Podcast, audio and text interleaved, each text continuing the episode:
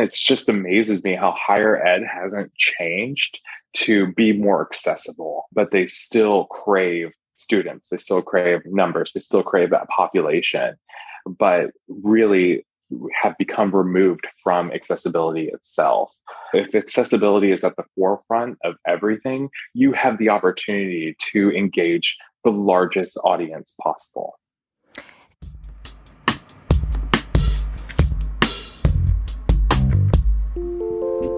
Welcome to Elevate Ed, a space for conversations around the intersection of industry and higher education. From the mile high city of Denver, Colorado, this podcast is brought to you by the University of Denver's College of Continuing and Professional Studies, University College, where we are elevating experiences for the adult learner through career focused credentials.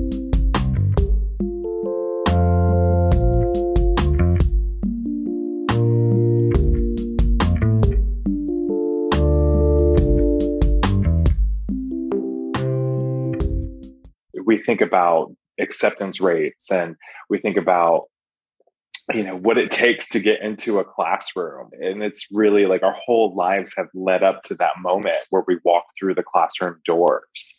And that's such a monumental event in itself but really we need that mindset every time you know we press join a meeting that begins our classes or walk through the doors in order to really just honor our experiences as students, teachers, and faculty. I love that. It's it's so true. It's such an important topic and it's so I was going to say it's it's easy to not think about it, but it yeah. but but easy isn't the right word, right? It's like until you feel uncomfortable in a space it's easy to forget. I guess forget's the word that I'm looking for. It's easy to forget what it feels like to be uncomfortable in a space until you realize that you can't be your full self or that you're being judged or you don't feel safe bringing your full self into a space. And then, then it overtakes you, right? Then right. it becomes very hard to forget. and you're absolutely right. You don't know what it's like to feel safe until you're unsafe. And with Classroom, especially at graduate level, which I just completed, it's just a completely different power dynamics change. Uh, but those power dynamics exist in every level of academia, whether it's like student teacher, teacher to student, and student to faculty. And, and student to student, are, right? Yeah, yeah, yeah. Yeah. I mean, with, without a doubt, I experience it as a, as an instructor. I can sometimes see the power dynamic between students based on who's more extroverted and who's more introverted, who's more comfortable speaking up right away and answering a question or who talks more, more confidently or with greater authority on a particular topic or who has more professional experience than others in the room. Or I mean, there's a, there's a whole host of things that will put people in a dominant and subordinate position. And it happens so fast, you know? Yeah. Yeah. And then that aspect, and what I'm here today is to talk about how each one of those voices is valued in the community that it res- resonates in. And that's something that I'm very passionate about and something that we can create as a community of learners.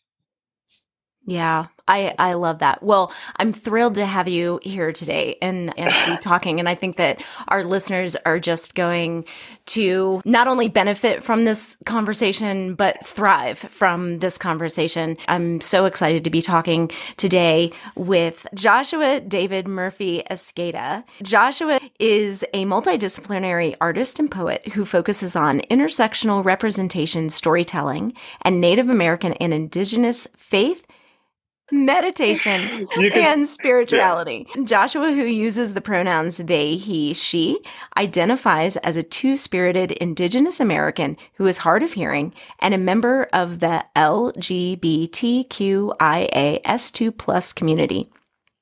Joshua is the collective leader of The Every, an inclusive, m- meditative, spiritual community and has been lauded a shaman of our generation.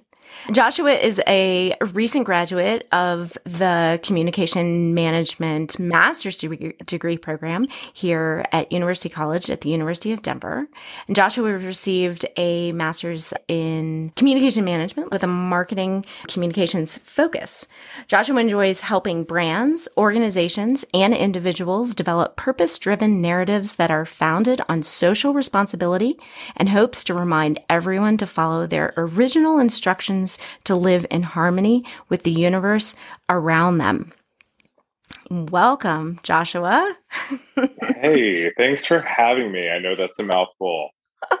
no, that that is okay. So, today we are talking about inclusive classroom spaces. And you know, this is such an important topic. As anybody who's familiar with University College knows, University College has been offering courses online for a really long time. And, and we're, we're lucky because the pandemic didn't really throw, our, throw us off our game too much because we, we already had all of our courses built out online and we really for a long time have have felt like we're a leader in that space and we've got things pretty dialed in from like a online instruction perspective. However, I do think that as inclusivity has come to the forefront, I I believe that we across higher ed, I don't think it makes a difference what what institution you're talking about we recognize that there's still a lot of room to change and refine. And and I think for me personally I've really recognized that in the online learning environment creating that inclusive space where everybody feels like they're safe and acknowledged and welcomed is challenging I know you've done a lot of thinking on this and a lot of research, and you have also just completed your master's program online. yes, and yes. So this is very real for you, right? Yeah, um, yeah, absolutely. So it's funny that you mentioned it, but the virtual and in person and showing up, right? We have that down we know that we're supposed to be at some place at some time. We know which buttons that we have to hit. We know how to mute and unmute ourselves, hopefully, by now, being almost three years into the pandemic. And whether or not we're in person or virtual, there's this really amazing opportunity for us to come as we are and belong in whatever setting that we're in. And that is the higher part of purpose is just what am I doing here in this moment of time to grow and learn? And that is the heart of education, right? And then how do we make everything as accessible as possible to make sure that everyone's voices are being heard and has an opportunity to speak if they would like to speak? Education is a privilege coming to the University of Denver was a privilege for me. I grew up coming to the campus and being involved with campus ministries loosely for about five years. And so I came to the campus, I understood the campus, and then I decided to do my master's at the University of Denver. And I was so excited to finally get to campus and go to classrooms. and then the pandemic happened, and then I wasn't allowed to.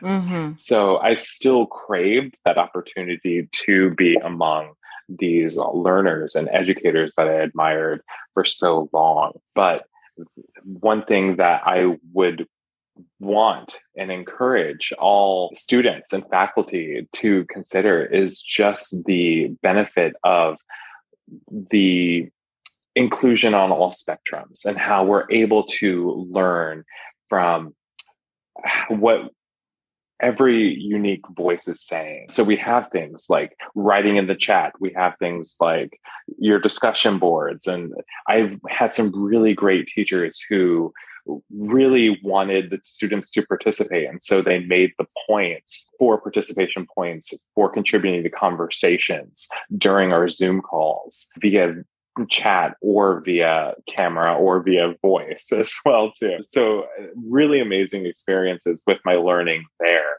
at the university of denver specifically. Uh, so you mentioned how to create these these spaces where everybody's voice feels acknowledged and heard and people feel seen for who they are. That's that's really kind of the million dollar question right i think in most higher ed spaces certainly around university college and around the university of denver we recognize that we need to but that how that's a tougher nut to crack because it's very nuanced. So, what are your thoughts on how that happens? Oh, wow.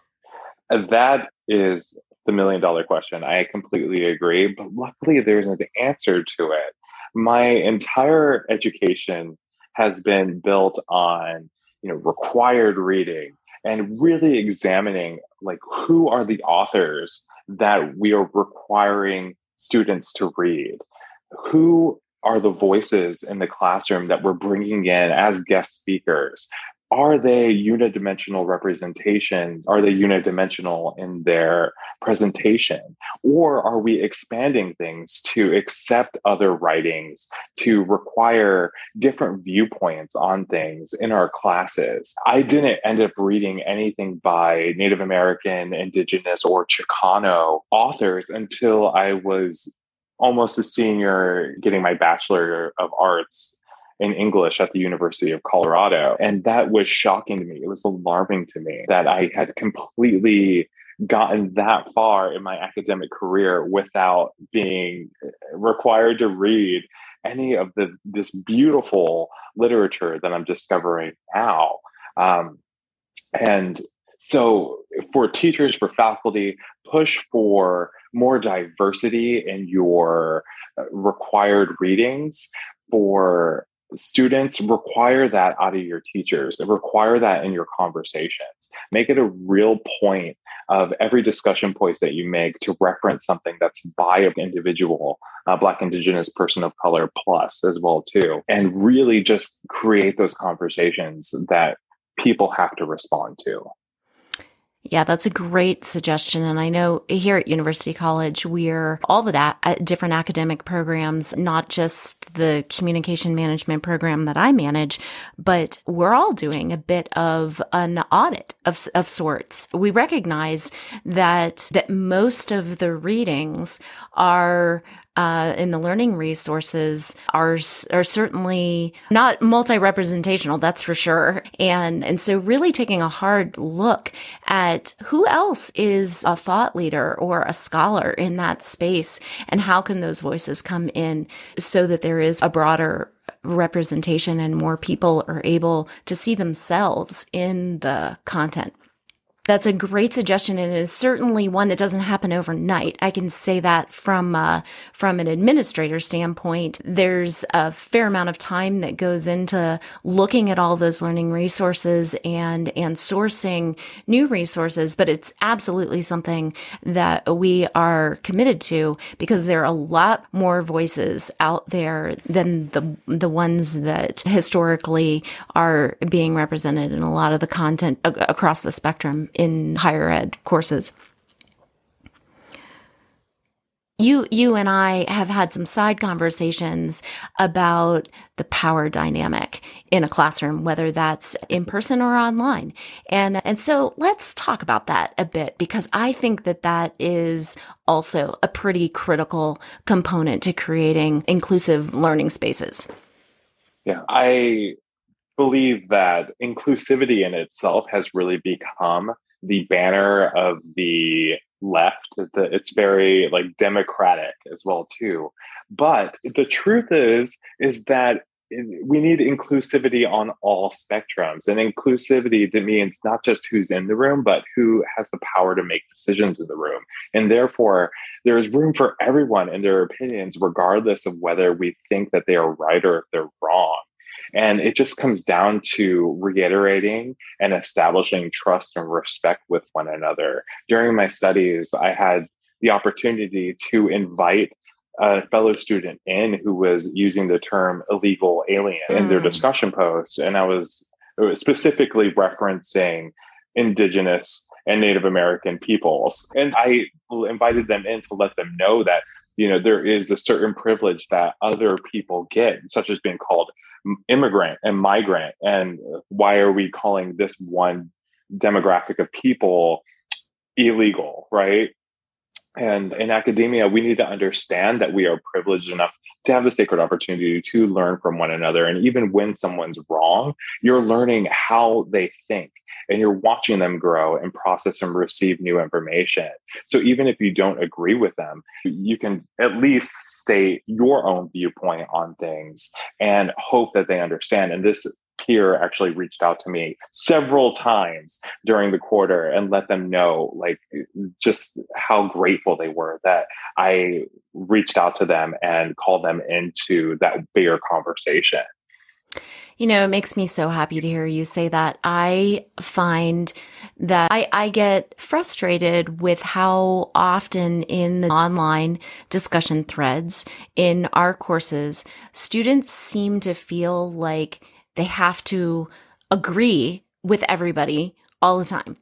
And I encourage respect, respectful dissenting voices. You know, it is okay to, to disagree as long as you're doing it in a way where you're being respectful and you're supporting your, your opinion.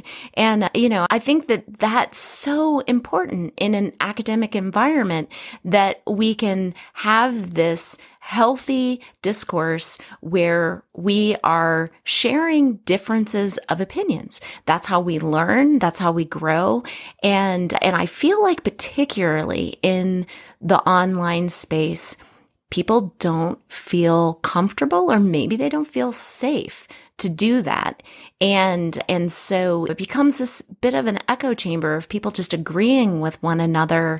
And I often think that critical thinking takes a back seat when all you're doing is just agreeing with what other people have to say. So I love that you challenged uh, something that somebody posted in the discussion thread in your course and that that inspired a deeper conversation about what had been discussed. So I, yeah. I think that's, it's a great example and it is also great modeling for students who might be listening to this.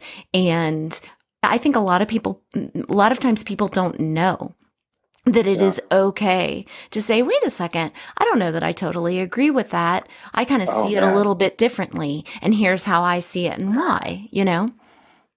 Yeah, yeah, absolutely. And if you research inclusivity and intersectional representation, especially, so much of what we know has been uh, like in place from the generations that preceded us being that we have to agree to disagree in order to get along.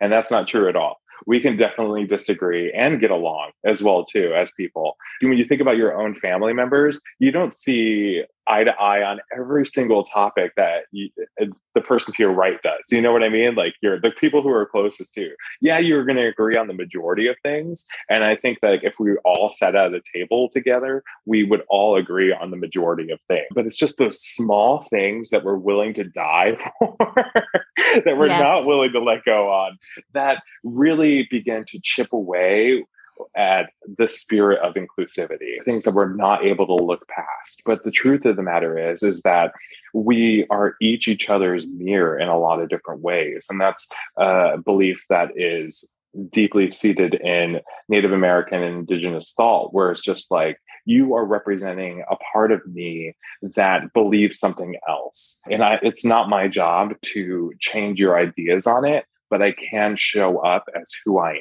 am and you could see who I am and what I believe and why I believe that, and then make your own decision for yourself. That's what critical thought is, right? Um, yeah.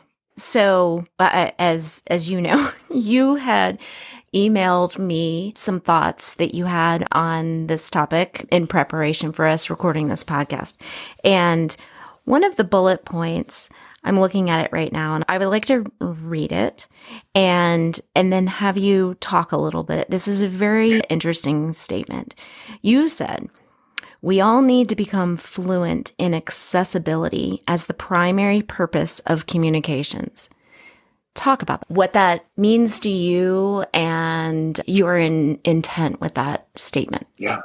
Totally. Thank you very much for highlighting that point because that's so much of who I am. That's what led me to my studies of communication management, marketing communication is accessibility and the heart of equity itself is just trying to give everybody the proper resources that they feel empowered to make their own decisions and really just try to make sure that you are constantly almost like an avalanche giving people what they need to succeed. And it is a rabbit hole in a lot of ways where if the reason why so many companies don't partake in accessibility is because it takes a lot of time. It takes a lot of effort. But accessibility lets us know that we were thought of before we entered a space. So making sure that all communications are accessible as possible. So what does that mean? It means that podcasts have transcripts that are written out for people who are deaf.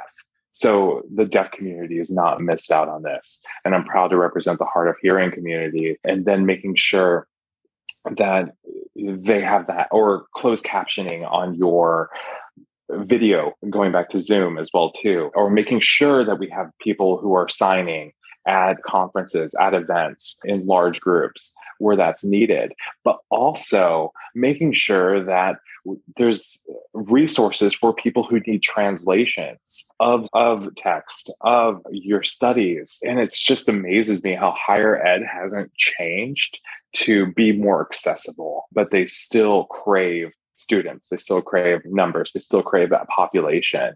But really, have become removed from accessibility itself. And so, if accessibility is at the forefront of everything, you have the opportunity to engage the largest audience possible. And I love, I love what you said. So I'm going to repeat it. That feeling that your needs have been thought about, that your needs have been considered before you showed up in the room. I think yeah. that that is that is so important that considering everybody that might come into this space, in person space or online space, and then considering their needs before somebody has to say, Hey, my needs weren't considered, you know? Right. And, and then that is what makes people feel included. When, when people can say, Oh, wow, this, my needs have been considered. I belong here. You know, this, this thing is already in place. So I don't have to ask for it. I don't have to be uncomfortable in, in any way. I can just seamlessly, seamlessly enjoy this experience or participate in this experience. And learn. And that's the reason why we're all here at the end of the day like how hard is it to hand out a study guide and be like if you have questions about this here are the resources at the bottom of the page. Here's some people that you could reach out to. Like here's uh, like the study guide or the study center or like a peer group link if you have questions and you need to reach out and just creating those connections to one another. And that just proves that we're not that different. We're all just on the same boat, dealing with the same things, dealing with right. the same the same assignments, and we're just united as a collective. Like, let's share our resources with one another as accessibly as possible.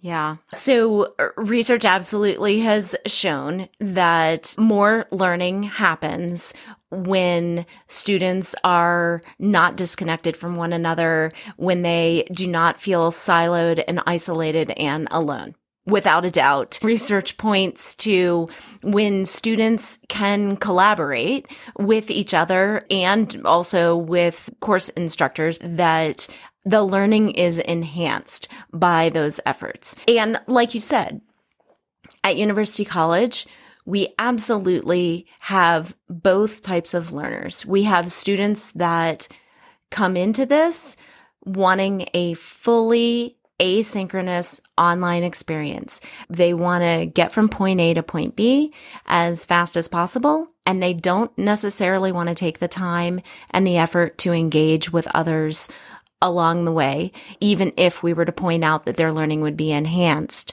by the uh, engagement with their peers. So that type of learner absolutely exists. And then we have people at, every stop on the spectrum between that and you, for example, who absolutely wants and needs to engage fully in your learning with a a peer community or a community of, of peers and the person instructing and facilitating the course.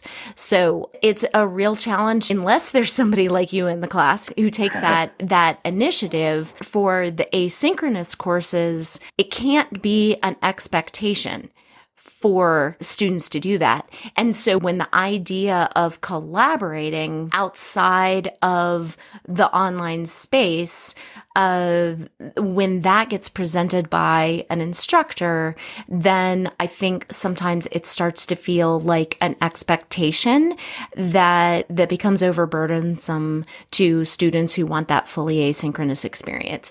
But without a doubt, when students can collaborate with their peer learning group and talk about the assignments, talk about the the concepts, and dig into what they thought about certain readings or, you know, that share examples and experiences. I mean, one of the things that's so amazing about the adult learner space is that when you think about undergraduate uh, undergraduate learning there's a spectrum of experiences background experiences but for the most part there isn't nearly the depth of background experiences for undergraduates as there is for graduates, particularly adult learners that are in graduate school, because there's a very wide spectrum. I mean, our learners range from, you know, 25 to 45 and older. And so the depth of experiences that those folks bring into the classroom, quote unquote, is very diverse. And there's so much that can be learned from that that if those experiences really get shared with others. And, and so I think that the fact that you that you are encouraging people to maybe push their comfort zones. I mean, I recognize mm-hmm. it wasn't pushing comfort zones for you, but for a lot of people, that might be pushing their comfort zone a little bit to to reach out to others and create that community outside of the learning space and uh, but so so valuable, right? Right. If you're able to make a connection with a student or a peer or even a faculty member about just that experiential learning and just realize that this person is coming to you is in the same boat like i said before like same classroom same experience in the moment but they have a whole fount of knowledge that they're willing to share with you and you have a different experience that they have nothing about and where i think we go wrong is that we think one experience is better than the other or one experience is more entitled or privileged than the other but really we every story is so important and deserves the opportunity to be told. And we have the opportunity to connect and share our stories in the classroom. And it's just about establishing that respect and trust with one another. And it's really hard to manifest that idea into something that's palpable that people can turn into.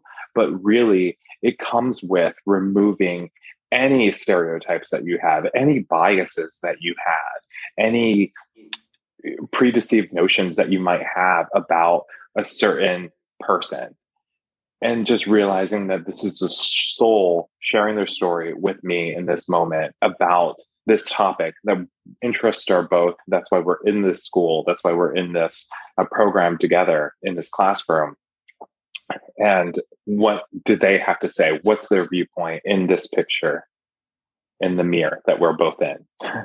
Right right. Bringing an open mind being and and really active listening to the learning space so that you can learn and benefit and grow from everybody's story, everybody's perspective. And in, in addition to that, that you're learning in the course, I think it all, all those things work together to enhance the experience. And you're right. It starts with trust and feeling safe and feeling like you're not in a space where you're going to be judged for your stories or for your thoughts. Well, this has been just a pleasure to to talk to you to hear about your experiences and to and to get some feedback through your lens and from your perspective of ways that the online classroom space in particular can can be improved to to honor and and include more people and more voices. So thank you very much for sharing all of your thoughts today, Joshua. Thank you very much for having me. Like I said, it's a very rare opportunity that has been given to me. If you would have told, you know, baby Joshua that one day he would be on a podcast for the University of Denver trying to share his opinion to try to create more inclusive classrooms that are founded on our own unique purpose and being able to show up into places of belonging. My head probably would have exploded, but I, I am very happy to be here today as fully myself and share this time with you. Well, it is it has been an honor and and a pleasure. So thank you so much.